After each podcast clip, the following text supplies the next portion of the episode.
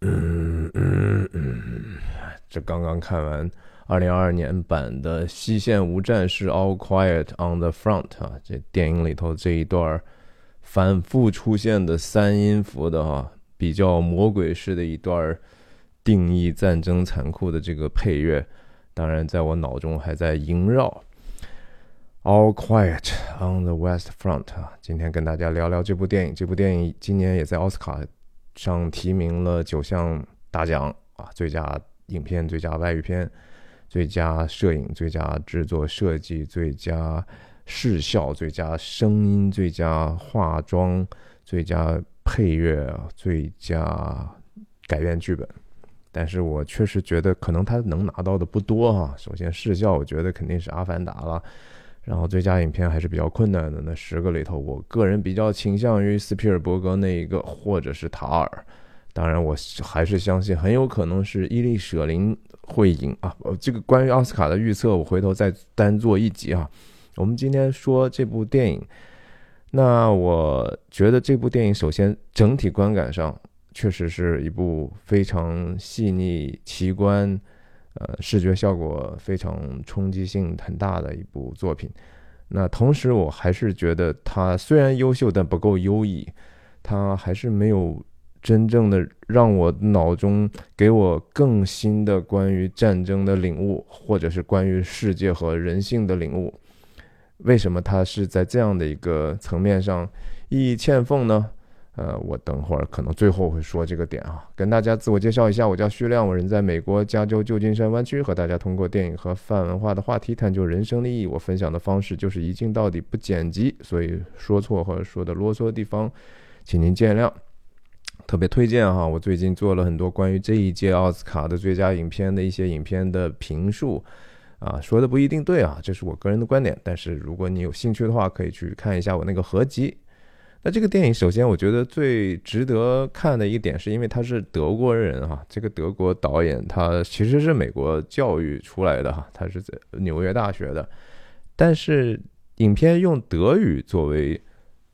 呈现的语言是很很可贵的，因为这部小说。是作者，人家就是德语写的，然后他本身也是德国人，是他自己在一战中这些经历，他写成的书，是一九二九年还是二八年那个时候写的，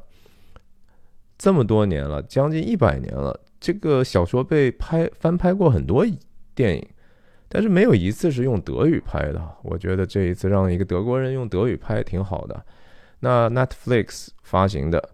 然后只花了两千万美金啊，真不容易。我是觉得从制作上来讲，真的是非常的厉害啊。然后他他这个影片故事要表现的就是德法在这个一九二一九一七到一九一六到一九一九大概这个时间啊，刚好是在战壕战焦灼的这样的一个 deadlock 啊，就是死结。这是一个非常非常一战非常残酷的一个过去，就是。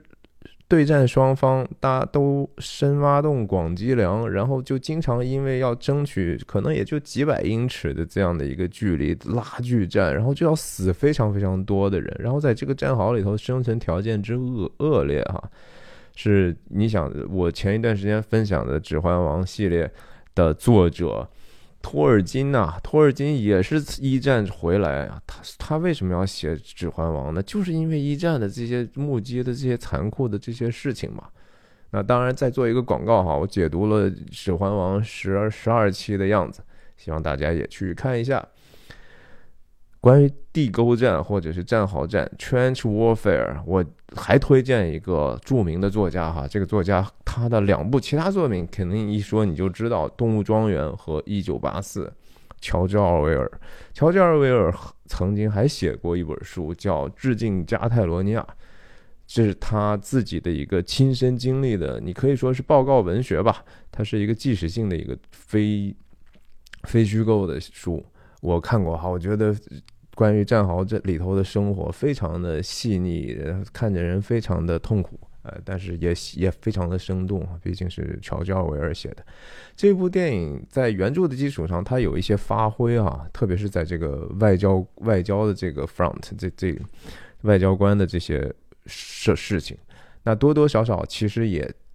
把这个历史的视角。从原来原著上呢，等于说拉得更大了，能看的好像更完整了，因为他多多少少提到了一些，其实我们在谈谈判桌上可以看到这个法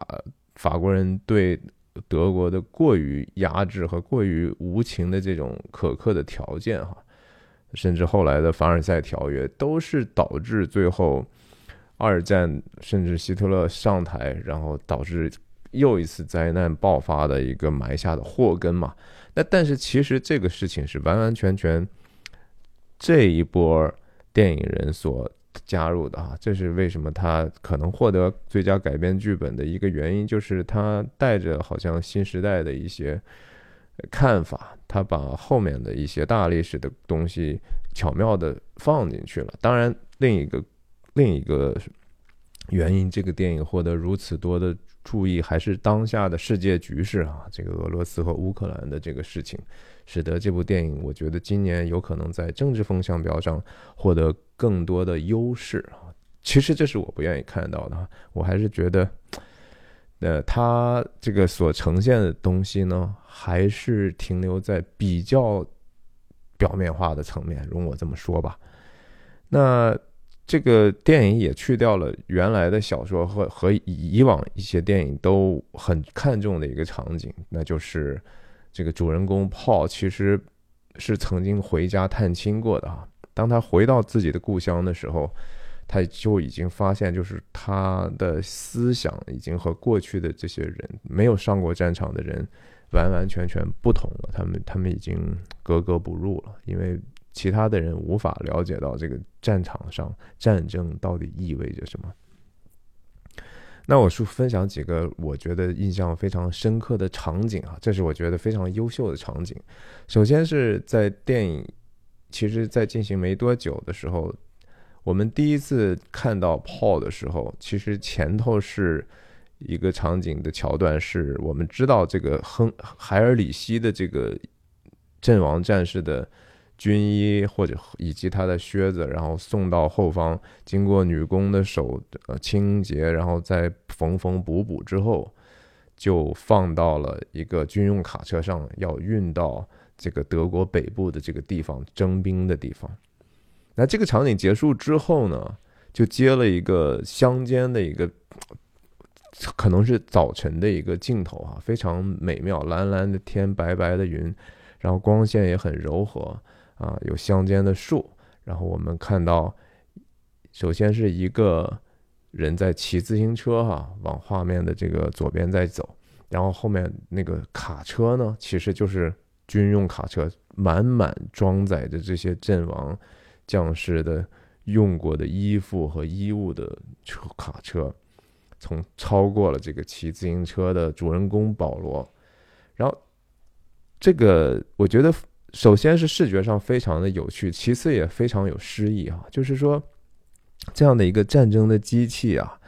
这样的一个死亡的这种呼召啊，然后对这个炮的命运的这种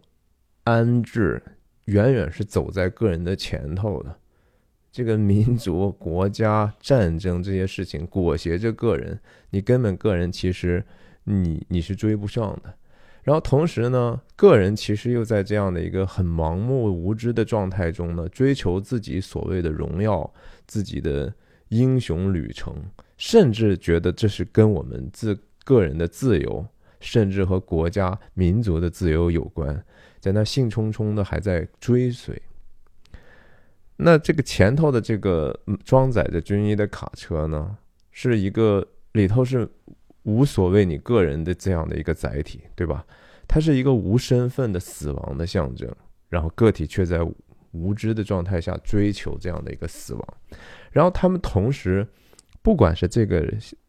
骑车单车的保罗也好，还是这个军用的卡车也好，他们抛在身后的呢，又是一个十字架哈。在这个地平线上，我们看到就是非常刻意的，然后也很明显的看到一个十字架。有可能是路标，也有可能是坟墓啊，这这都是可能。但不管怎么样，就是说，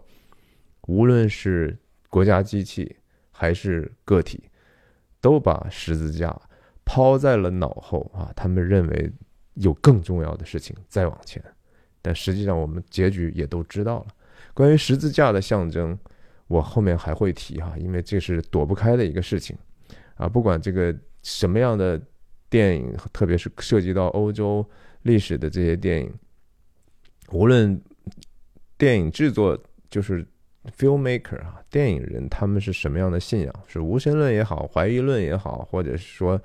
呃带着世俗的世俗化的一些信仰，还是说非常虔诚的信仰也好。十字架是无可能去绕脱的哈，这是他们的一部分。刚才我说那个场景，其实还有一个特征，就是在画面的左边和右边各自有一棵树啊。这棵树到底安排在那儿什么意思呢？我觉得有可能是说，到底哪棵是生命树，哪棵是智慧树啊？然后这个树有一些抛在身后的呢，看起来。很孱弱，好像不起眼；在前头呢，好像很繁茂，很值得去奔着奔着去。但是到底哪个是真相呢？另外一个场景我特别喜欢的是说，呃，保罗和他最好的一个朋友吧，比他年长的那个 Kat，K A T 啊，我不知道德语怎么怎么说，好像就叫 Kat。保罗和 Kat 在乡间外头。然后他们脱下裤子，其实是在一个大便的这样的一个场合哈，呃，他们那个不不能算是蹲坑了哈。我们以以前讲的说去厕所大便是蹲坑嘛，那其实他们是一个木头架子，你就坐在这个上头，然后啊，更像是一个，我一开始还没没明白这是一个什么样的活动啊，我只是看到说这个保罗裤子脱了一半，然后在那儿写日记哈。然后这个 cut 入境之后也脱了裤子，然后转手把这个把一封信交给保罗，让他念，因为 cut 本身是一个文盲。呃，这幅这这个镜头当然有最最长的一段是实际上是两个人同时在面对着镜头，对吧？是并排的关系嘛，因为他们都都在大姐嘛，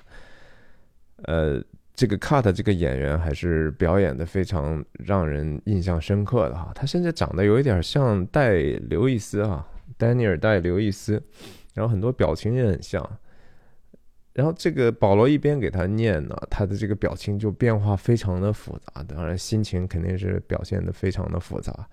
然后我们也从中得知了卡特的这个在家里头其他的一些细节，包括他儿子这个他儿子其实早夭啊等等。当然，后面我们更知道是吧？他这个儿子是得了这个天天花吧，应该 smallpox 水痘啊，水痘而死的。然后他自己又觉得说，过去的这种田园牧歌的生活，他也未必能回得去了。在经历了这些一切之后，总之那个镜头，哎呀，非常的有情绪上的冲击力哈，我是蛮蛮喜欢的，而且同时。也也蛮有趣味的哈，两个男人，然后都都脱了裤子，然后其实最后你发现没有，这个 cut 在走的时候也没有擦屁股哈，直接就拎上裤子就走了，然后他，你可你我们也当然也没有听到其他那些真正排泄的声音啊，所以其实又又让我想起来，其实我们。特别是男男孩子之间，年轻的时候啊，真的是说上厕所也是恨恨不得，就是说，哎，你要跟我去啊，这样你才显得够朋友嘛，对吧？我虽然没有感觉，但是我也会陪着你蹲蹲一会儿啊。这个这是一种默契的这种人和人之间关系的这种表达，我觉得挺挺有意思的。然后。另外一个其实两也是两个人同时面向镜头，然后也就是说他们之间其实彼此未必能看到彼此的表情，但是观众能够看到他们两个同时看到他们的互动嘛，就是在这个。No man's land 哈，在这个战壕战中间有一摊儿是大家都谁也不属于谁的。每次冲锋的时候，就是很多人就会死在那儿的这样的一个地方，有很多这种被炮弹砸出来的坑，然后再加上下雨下雪，就会形成这种水坑。那炮有一次就在这样的一个水坑当中和另外一个法国的军人相遇了，对不对？然后他手刃了对方。之后，然后又听到对方临死之前是这样的痛苦，然后也想到对方也是一个普普通通有妻子有孩子的一个人，他的这个同理心和怜悯，甚至说对别人死亡的恐惧就油然而生。然后他最后希希望能够让他至少死得更舒服一点。然后他也表示了自己的这种忏悔啊。那个镜头也曾经出现，两个人都是看着天哈。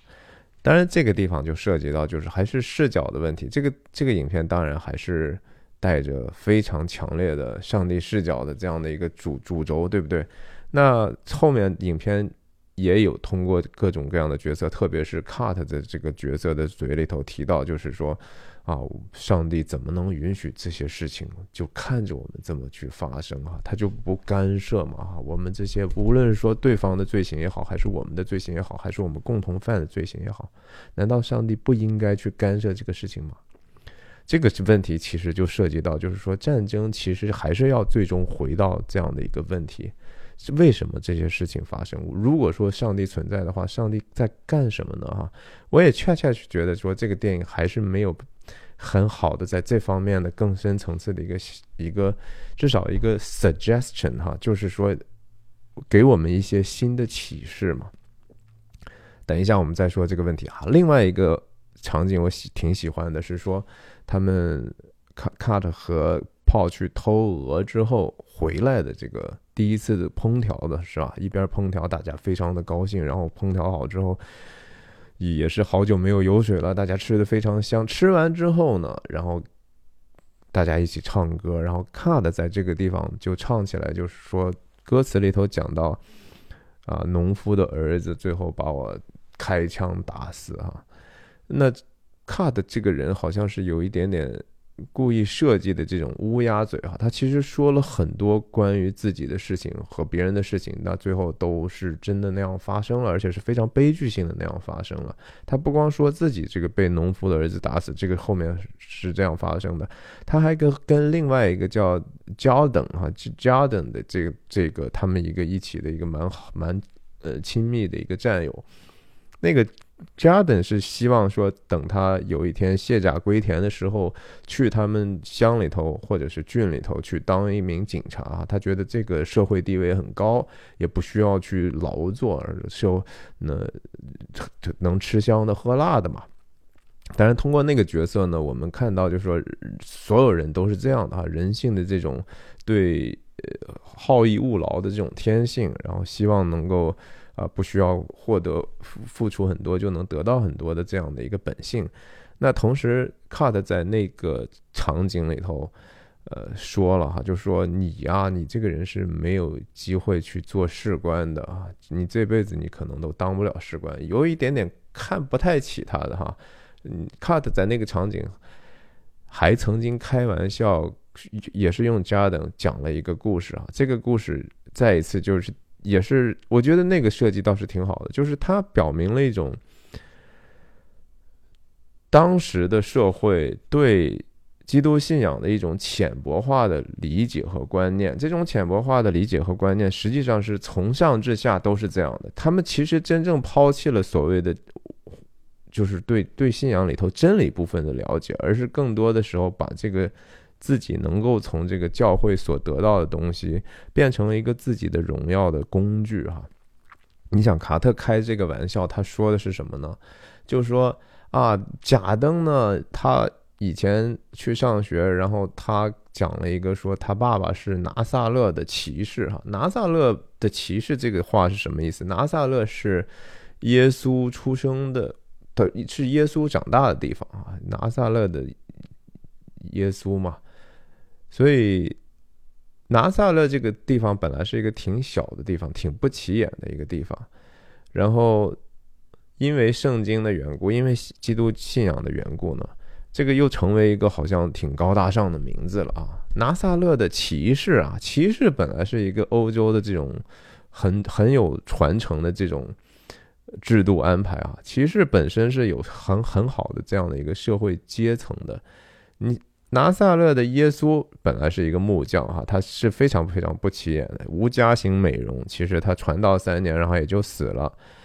哪有什么骑士在他身边，对不对？是也就是说，基督身边其实根本没有这样的一些附庸的人，好像这些附庸的人本身又能因为跟随耶稣得到多少荣耀呢？也不是啊，因为这个本身是一个谦卑，最最谦卑的一种姿态。跟随耶稣是一个需要非常非常谦卑的一种姿态，是说你每天要扛起自己的十架，跟着耶稣嘛，对不对？你你你骑士是什么？骑士是要骑大马的，要拿非常牛的武器的，对不对？那当然，后来这个笑话的结尾就是说啊，其实你你家没有这样的家底儿哈，你其实是可能是头是个谐音梗吧，就多多少少讽刺你这个假登的这种底层的这种人的这种虚妄的念头，然后呃也也嘲笑你的这种不切实际的梦想吧。那同样的那场戏还记得吗？就是有一个他们的战友看到几个法国女人。赶着车走的时候，那个一个叫 France 的也，France，France，France 也是炮的同学嘛，对吧？他们一起征兵一起来的。France 就居然，呃，傻乎乎的就去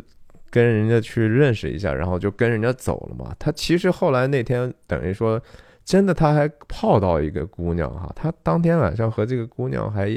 卿卿我我了一番，最后拿了拿回去这个法国姑娘的这个围巾，这个围巾当然。肯定是有所谓的这个少女的体香的，然后他就在这个宿舍里头啊，他他们住的地方给大家传传过来传过去，大家都想闻一闻哈，然后都各自因为都是年轻男性嘛，有很多对女性的这种幻想啊什么的，这些东西其实挺有趣味的哈。这是这是呃，包括另外一个他们的战友在这个火车站还是什么地方看到这个。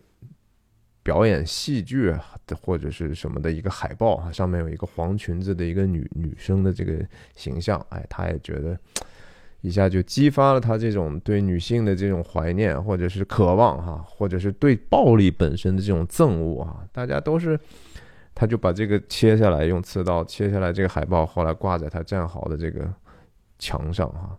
都是这些符号其实是非常有意思的。然后我我只是觉得。有可能可以 再再多一点点这这一类的元素哈，然后能够让我们更好的把战场和我们自己的这种渴望、我们自己的局限、我们自己的贪婪、我们自己的虚妄和集体之间这种非理性的这种对峙呢，有更好的一个连接。我们能够发现这其中的一些隐秘的关联，那那难道不是一个更好的一个文艺作品的可以达到的目的吗？那在这个德法的这个火车上，他们签署这个暂停停火协议的这个，其实我觉得那场也是呃安排的非常的有有有有心思哈。首先是呃那场戏，这个法国的军官可能是。很高级的，可能是总司令、指挥官级的，他不是要准备去接受德国来的这帮代表团的，等于说同同意他们的条款。然后他在吃这个小牛角面包，他吃的吃的，然后他就问这个一个勤务兵啊，说你这个东西是是新鲜的吗？你尝尝看。那个勤务兵吃吃看，说嗯，这看起来不是今天的，嗯。那法国人肯定很挑剔，而且这他们他军阶又那么高，他有这样奢侈的机会，对吧？但是很巧妙的是呢，他想了想，嗯，他把剩下那一盘子面包呢，就端起来，然后就往这个车厢里头走。他身后的门这时候开了，然后我们看到这个德国代表团进来，这个小面包的这一盘小面包。出现在整个的这个段落里，几乎所有的镜头，除了特写镜头之外的所有的镜头里头。然后我们知道，法国的军官把这这个面包呢摆在了这个桌子靠他们自己的这一边，由他们主谈判的主将摆在他前面。然后这个。两边就坐之后呢，又进行了好几次的跳剪啊，其其实看的挺迷惑的。当时你要仔细看的话，就到底谁坐在哪边，他突然之间来来回回的跳跳轴的去给你看。但是其实它跳轴的作用，实际上凸显了这个面包盘的这个摆放的位置不在那个中间哈。这个当然就是很很微妙的在提示观众，就是说这个停火协议的之不公平啊，这是个太偏了。然后对方对方根本没得吃，你把吃的几几乎全都吃了哈，这也是事实。事实上是一战之后的这个英法对对德国的这种过度的这种榨取。呃，然后真的是每一个镜头都会出现那个面包的样子。这个面包当然同时还是一种心理上的优势啊，这是一种后勤上的优势，而且这种后勤上的优势其实是强撑出来的。就像他的台词一样，这是不是已经不新鲜了呀？但不新鲜，我也要摆在前头。这我其实打仗不是吗？法国那边不也是打的稀巴烂，也是其实要蒙受巨大的痛苦，对不对？他们的士兵也是天天天阵牺牲那么多，可是他们在当时认为德国这边因为所谓的民主社会党的这个软弱，他们看到这样的机会了，他们就。显得自己很强势哈，显得自己物资很充裕，这是这个电影非常微妙的。我觉得就是温，因为是德国人拍的，所以能把这样的一个细节不公平用这个面包的摆放的位置表达了一番。然后最后你看这个，呃，法国的将军在把这个整个协议书往过递的时候，突然一下镜头变成俯拍哈，然后协议书是。Literally 是越过了那个面包的盘子，然后过去的啊，就就是说，我们真的是靠的这个，看看谁先饿死啊，谁先死光，谁先，哎，反正就是你可以自己解读了，这个我意思还是有可能很很多义的啊，这也是电影的魅力嘛，就是一个同样的一个符号，你可以给你不同的一个思思考的一个空间。那最后结束之后又开始挑拣，就是说，实际上我觉得那个意思是说，这个谁输谁赢哈，还很难讲呢。就是说，你从一战，你现在当时啊是这样的赢了，但是你后来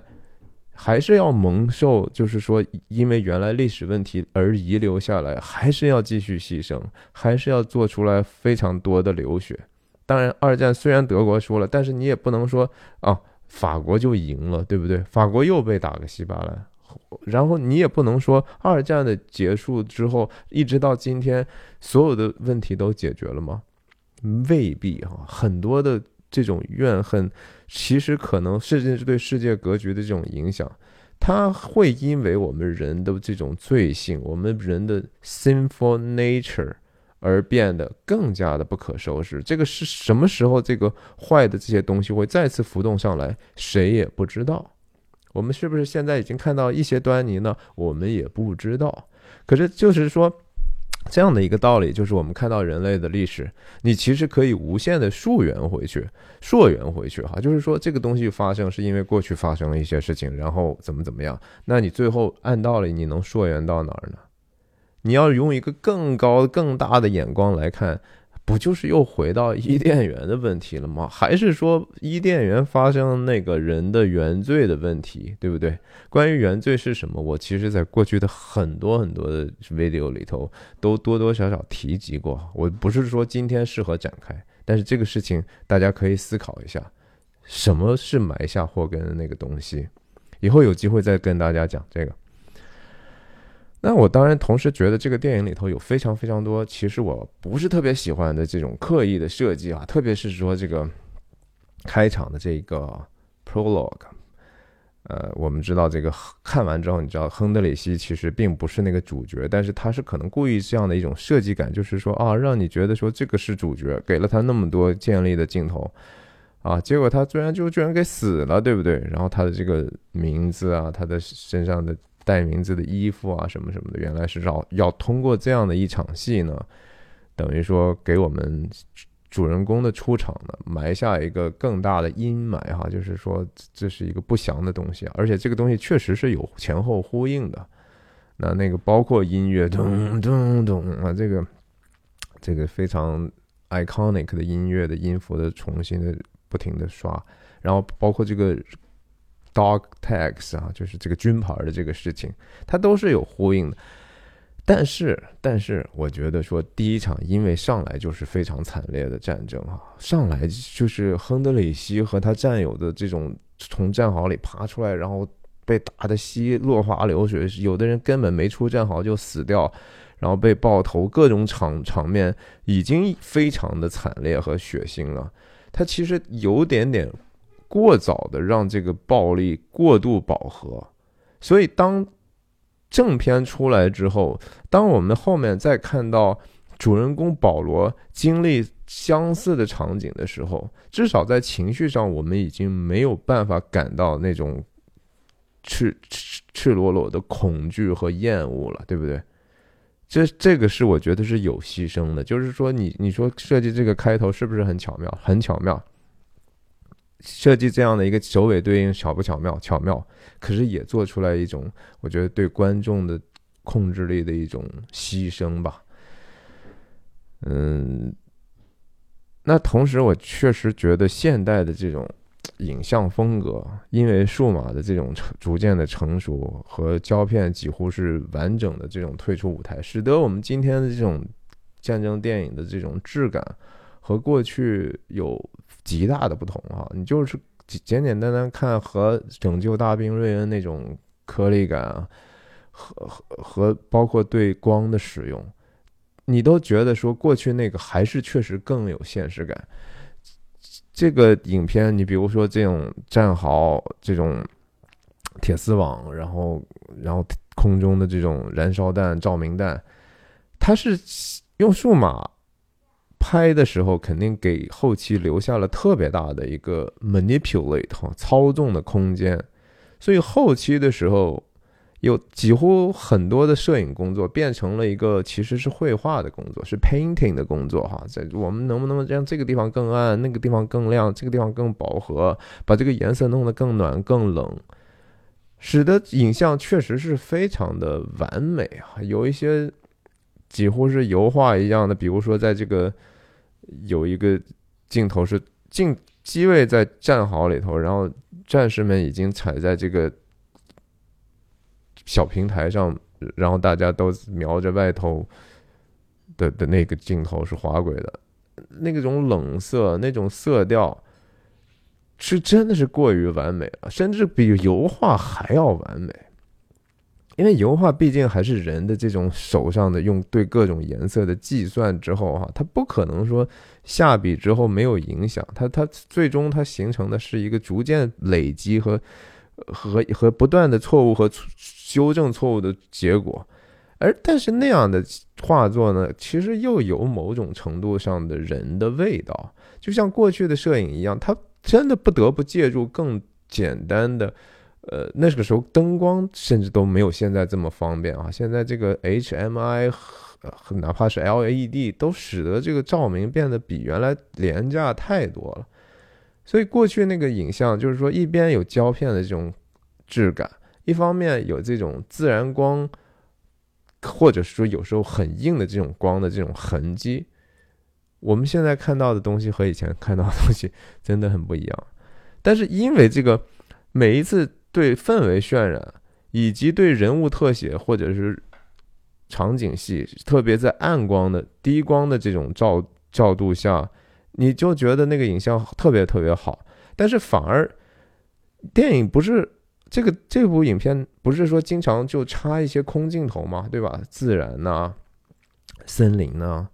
然后甚至动物，对吧？狐狸啊什么的。反倒那个本来应该是说自然对对这种暴力形成了一个极大的反差，right 啊，这是多么的敬意和和和和柔美，然后这个是多么的肮脏和和和 muddy 哈泥泥泞，然后不合理那种大地被炸开的这种伤痕，可是因为后者那个本来作为丑陋的那个影像过于的漂亮了。它修饰的如此的让人看的值得欣赏，吸引我们的视觉注意，而那个自然就显得没有那么的美妙了啊！按道理，人最人们人们对自然那种我们情感上感觉到的那种美感，实际上比我们日常看城市要好得多，对不对？你出去，你在高山峡谷，如果日出日落，那个颜色和给你的心灵冲击太大了呀！在这影片里头没有那么大呀。我仍然是看到影影像啊，树林、雾外、幕外，来那个阳光透过这个树叶或者树梢的这种上帝之光。可是反差没有那么大，这我就觉得数码影像在这方面打败了自己的目标哈，defeat his own purpose 啊，我觉得不是那么理想了。然后还有一个瑕疵，我觉得我挺难接受的哈，甚至说这个是剧作上的一个，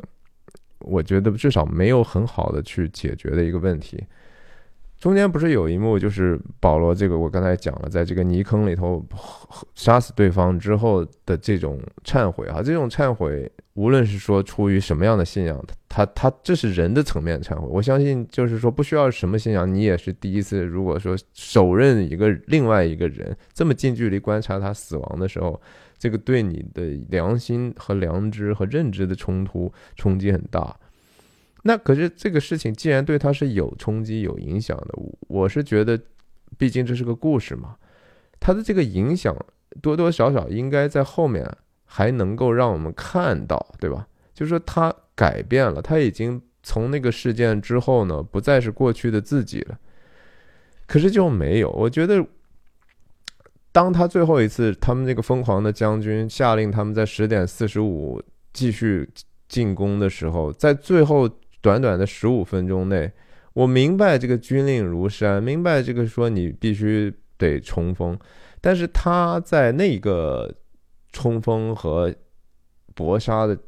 大量的长镜头里头，还是确实是表现了主人公更为英勇的，甚至他有一点点第一视角的这样的一个序列。这个序列实实际上，我觉得和前面的那个信息呢。就有很大的冲突，就是那他这不是更有什么变化呢？对不对？我我等于说人物又回到了起点嘛？那那那你这个人物弧光是怎么设计的呢？最后还是我我我说的那个深层次的意义，还有还有很多意义欠奉的地方。比如说和十和教会的关系和十字架的关系，我们知道在电影里头出现过，在这个教会的废弃的教会里头发生了很多的戏，对不对？呃，救助伤员那个地方也是教会，然后之前可能那些士兵，德国人是六十多个士兵被毒气集体杀死的地方，可能也是个临时的教会，然后甚至他们在前头征兵的时候。那些男生啊，非常兴奋，然后去领自己衣服，然后去一个房间去换。那个地方很可能也是过去的教会。然后那个征兵那场戏，甚至说男生们脱了外衣之后，露出来里头的这些白色的内衣、衬衣的时候，他几乎就是天主教会这个在祭坛 boy 哈，altar 男孩、祭坛男孩的这些。要准备穿上他们圣礼服装之前那个装装束，很多这样的，我觉得是刻意的去安排他他们和教会的这种关系。但是感觉他的隐喻就是说，你看教会如今成了停尸间，教会你最好最了不起也就是一个医院，教会等于说怂恿了呃让这些人做出来无谓的牺牲，啊，我觉得这个这个这个。实际上不是真相啊，就是说那是个表象，是在战时的时候，那那确确实是可能很多教会的这种设施做了这样的一些事情。首先做这些事情也不算什么呃邪恶，对吧？就是让变成医务站又又怎样可是他没有提。点到或者说 suggest 一点是说，就像我刚才喜欢那个镜头一样，是谁把十字架抛在身后了呢？是什么样的力量或者什么样的认知，使得教会逐渐沦落成那样的一个东西呢？是那样的一个功利心哈，就是说，五官的这种为个人的这种功利，比如说他们这个统帅，他们这个统帅有很多场戏，其实还虽然很脸谱化，但是说到一些点子上，就是他实际上是为了自己的利益，希望能够成为一种呃骑士家族的传承，然后因为这个梦想很难以总是。每代都能实现，所以他特别看重这个机会。所以当战争来的时候，他不会轻易放弃这样的一个机会，对吧？等于说，武官也是只为了自己，是一个极端自私的体现。那和十字架的精神已经相去甚远了。文官呢，其实也是为了自己的浅薄的一种伪善，不是浅薄的一种对和平的理解啊，没有仔细考量这个。对方的人性的恶，然后又又又过于在自己内部想占据这样的一个政治上的一个政治正确的一个位置啊，他们毕就毕竟是 social democrats，所以他们签署了一个其实也不是很合理的一个条约，所以武文官和武官其实都没有考虑真正的公义，也没有考虑真正的真正的呃。慈爱哈，就是说，在这个 mercy 和 justice 之间，都是因为抛弃了最最最基本的那些原则之后，是一个应激性的，然后被动的，然后权宜的一个选择。这是其实造成很多东西的一个混乱的一个结果。那那方面的表表现，我觉得还可以有一些台词，哪怕加一两句哈，我就就会觉得使得这个信息呢变得更加的饱满。或者哪怕更加的神秘哈，这个电影其实你看来看去，它是非常非常实的，它没有什么真正的让我觉得呃神秘的哈地方。我我是认为好的电影一定得有神秘的地方，你一定得有一些东西是我们觉得它存在，但是一下子无法言说的东西。这东西这电影就是啊，嗯，好像一下子我就能看到它所有的这个所有的层次了，这是。这是我觉得这个时代通电影的通病啊，今年的奥斯卡仍然我觉得是二零二二年的电影是一个小年，我不觉得有特别多精彩的作品。那这个电影也算是在矮子里头拔将军吧，我是认为。那其实更更深的层次，你像德德国的这种勇气勋章，或者他们非常高阶的这种勋章，就是铁十字勋章嘛，对吧？铁十字勋章本身就是一个非常非常。非常非常怎么说了？呃，我找不到那个词，就是说，它背离了原来的这个意思，对不对？你是借用了十字架的这样的一个符号啊，但是十字架是木头呀，十字架是一个诅咒啊，十字架是一个死死亡的刑具，但是同时它又是一个超越死亡的这样的一个。它十字架的意义实在是太丰富了啊，生和死，爱和恨，然后刑罚和和宽恕，然后是救赎和牺牲。德国那德国就一直或者说呀，德国吧，就一直把这个木头的十字架呢变成一个铁的十字架，对吧？然后希望以此能够制造这样的一种人间的荣誉。其实就是你就看到它这个。祸患其实是远远比他的这个能够得到的好处要多，可这个也没有在这影片里头，我觉得得到更多的呃这种 intellectual 层面的表达。我是觉得呀，当然这个可能跟原著本身就有很大的关系啊。这个原著本身其实就很少谈到信仰的问题。按道理，你你你不会觉得很奇怪吗？有一个很大的问题，没有人很好的解解答，为什么同样是基督教的国家，然后他们能够每两次大战其实都是他们中间而起的呢？能不能通过一些小的故事，哈，一些片面的，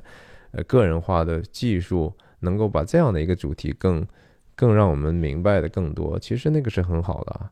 呃，在在原著小说里头，这个我我还专门。拷贝了一段跟大家分享一下哈，Paul 在原著里头基本上就是他也没有祈祷过上帝，也没有祷请请求上帝给他任何的保护。按道理他是在在那样的一个新教环境里头长大的，但是这个是作者本身的一个立场呢，还是说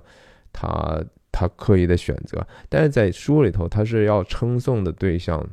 是大地母亲啊，这个和《阿凡达》其实挺像的，《阿凡达：水之道》就是说那种自然自然神的这种主义主张，就是说啊，一切皆神，或者说我们生活的这个最大体系就是那个上帝本身，这是其实是对一个呃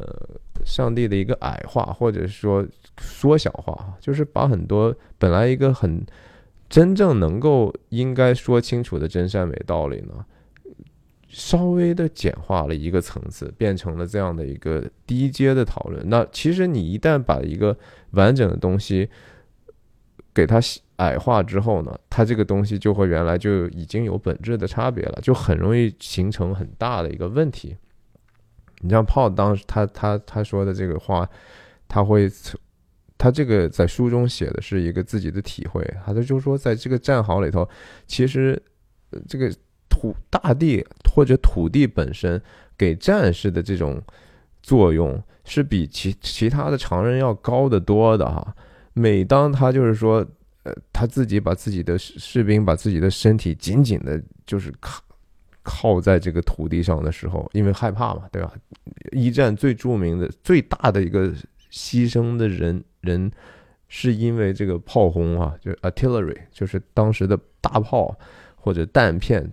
造成的这种炮击的死亡是远远大于其他的死亡的，大于这种毒气。毒毒气据说一共是死了一万人，但是你想，对，大概是一万还是十万？一万人左右。所以在一个一千七百万的伤亡里头，只占非常非常小的，那种被子弹打死的，呃，比这个被炮弹打死的要少得多。所以一战的时候，士兵经常就是紧紧的把自己靠在土地上啊，无论是说战壕的侧壁也好，还是说真正在土田间也好。所以主主人呃作者写的就是说，战士对这种大地的这种仰赖，使得他每一次当炮炮弹呼啸而过的时候，他觉得他抱的这个大地呢，能给他也许。十秒钟或者更长的生命啊，你不知道什么时候就死了嘛，所以你你也谁你身边也没有其他人可以拥抱，你没有什么其他人可以信靠，你没有没有一个上帝可以祈求，所以就是靠着大地母亲。他写了非常非常多这种段落啊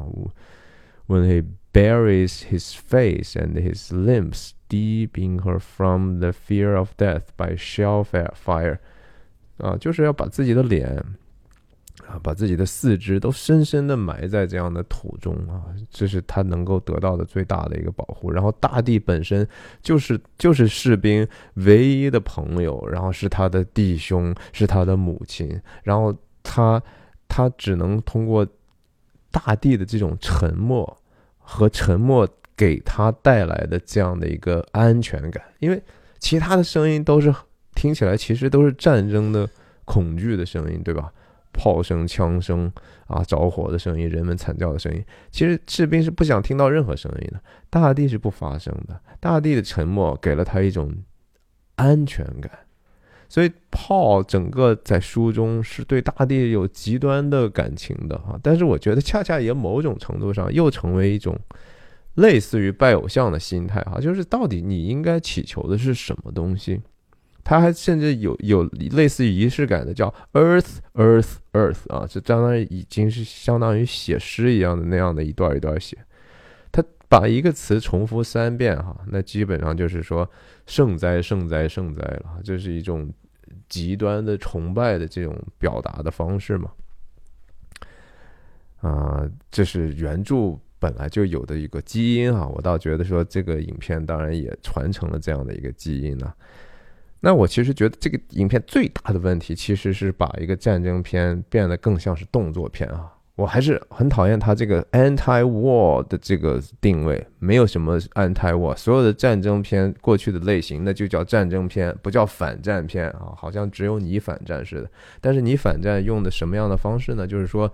我用无所不用其极的各种的 graphic 的血肉的血腥的野蛮的场面，去让你知道战争的残酷。这个其实我是觉得这个工作有意义，但没有那么有意义啊。这个东西东西很很大，很容易会又被电影人变成其实自己崇拜自己的一个偶像。就是你看我能把这个东西拍得这么害怕，就是说我我我你们看过战争电影，你们都知道战争电影很可怕。来，我来拍一个比这个以前的都更可怕。我来给你们看一些你们过去想也想不到的更更恐怖、更让人惊骇的场面。但这其实恰恰就失去了，我觉得从底层的逻辑上失去了一个战争片能够立住的一个道德立场啊！这电影的动作场面有时候真的只是为了动作，我觉得，甚至说越到结尾，这种短板暴露的还越越。更明显哈，就是说我刚才说了，炮按道理有了那样的一个变化之后，最后一次冲锋，你最后十五分钟在在停战之前的这种非常英勇的这种表现，然后关键在镜头和场面设计上呢，也是他和敌人肉搏的时候，对不对？对方把他摁在泥里头了，他他几乎呼吸不上来，吹泡泡，然后呢？接下来发生的东西几乎是好莱坞最烂的那种、最庸俗的动作片里头，就是说啊，我们看到他已经没办法，但是突然之间前景是一个石头，是吧？他就伸着手，那么方便的去啊抓上这石头，然后咣一下把压着压制他的敌人打倒在地，那种，然后两个人摔摔摔进这个更深的战壕，有有有房顶的这小黑屋之后。啊，地上又是摆着一把枪，然后两个人还要用 eye line 哈，用用眼睛看一下，然后造成那样的一种毫无意义的张力哈，这这已经是好好莱坞之最了哈。就是说，这动作片这么难看，你们还是在这样的拍。在香港电影，人家在八十年代都已经不用这种手法了啊，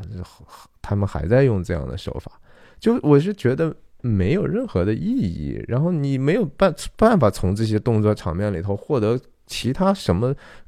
更深层次的启发，没有新的心灵体验。你说这个这个反战片给我反了什么了啊？你你在什么层面上告诉我有一些新的东西我不知道的吗？我真的觉得没有啊。这这个这个这种讨论就和说在这种论坛上。当年讨论任何一个关于社会公益的主题一样，最后的讨论的结尾一定都是楼主是希特勒，他就是变成了一个模糊的低质量的一个讨论，然后一定会被人歪楼歪楼到这样的。现在这电影也是啊，就是动作动作制作制作，然后最后嗯，有有什么结果吗？有什么新更新的东西吗？有，也已经沉溺在这些被歪楼的。各种叽里嘎啦里头了，我们也很难去找到。所以和人的社会一样吧，就是说我们的社会，无论是说一战那个时候的事情，还是现在的事情也好，人在这个啊自己所认为的公益和慈爱当中来来回回游荡哈，左右左右去游荡。当然，这也恰恰证明了，就是说耶稣那些话还是真的哈，进入天国的门是窄的。那影片的结尾的时候呢，最后一结束之后，又和现在很多的片子一样，要给你一些现实或者历史的再教育哈，说啊，一战怎么怎么样，是 trench warfare 怎么样残酷，然后死了多少人，这些东西难道不应该是他们西方的在课本上每个人都应该知道的事情吗？哎，还真不是。就是因为他们不知道，就是因为他们太多的人不知道了，所以得通过电影这样一个其实特别大众化的一个东西呢，哎，告诉你们是发生过这样的事情啊，世界还有还有大两次大战呢，你们知道吗？你们知道一战死亡的人数其实非常多的，你知道吗？就是你讲了一个故事，难道只是要教给别人一点点历史吗？能够别人通过。谷歌维基百科三秒钟就能得到的一些事实，你就难道这就是你讲讲述故事最后要落脚的点吗？我觉得还是在这方面挺失望的哈。在一战的这些电影里头，其实你说前些年那个塞姆门德斯拍那个所谓一镜到底的一九七一九一七，真的也是虽然说摄影的摄影指导是我就特别喜欢的 Roger Dickens 啊，做广告哈，Roger Dickens 拍过《冰雪暴》，我解读过《冰雪暴》，大家去看看我的《冰雪暴》解读。Roger Dickens 这样的一个其实蛮有想法的人，然后居然被卷入到这样的一个纯炫技的一个，我真的不觉得说那个概念、那个 concept 一镜到底的这个故事有多么了不起，一定到一镜到底就有一镜到底的限制，就和我在这一镜到底就不如人家那些其他网红把自己稿子写的 polish 那么好，然后剪辑的那么快。它是有限制的呀，它就必然会遭致很多信息的稀释嘛。就是我为什么这么啰嗦是一样的，为什么要去追求那样的故事一镜到底不剪辑的这样的一个一一九一七呢？我是对那个电影是没有什么好感的。那其实一战的电影更好看的可能是库布里克拍那个《Path of Glory》哈，光荣之路，大家有机会看看那个。当然有机会，我要真的有机会的话，我倒是可以跟大家。列一个我自己的我心目中伟大的战争片，但是也不知道猴年马月了。今天就跟大家先分享到这儿，谢谢您的收看，再见。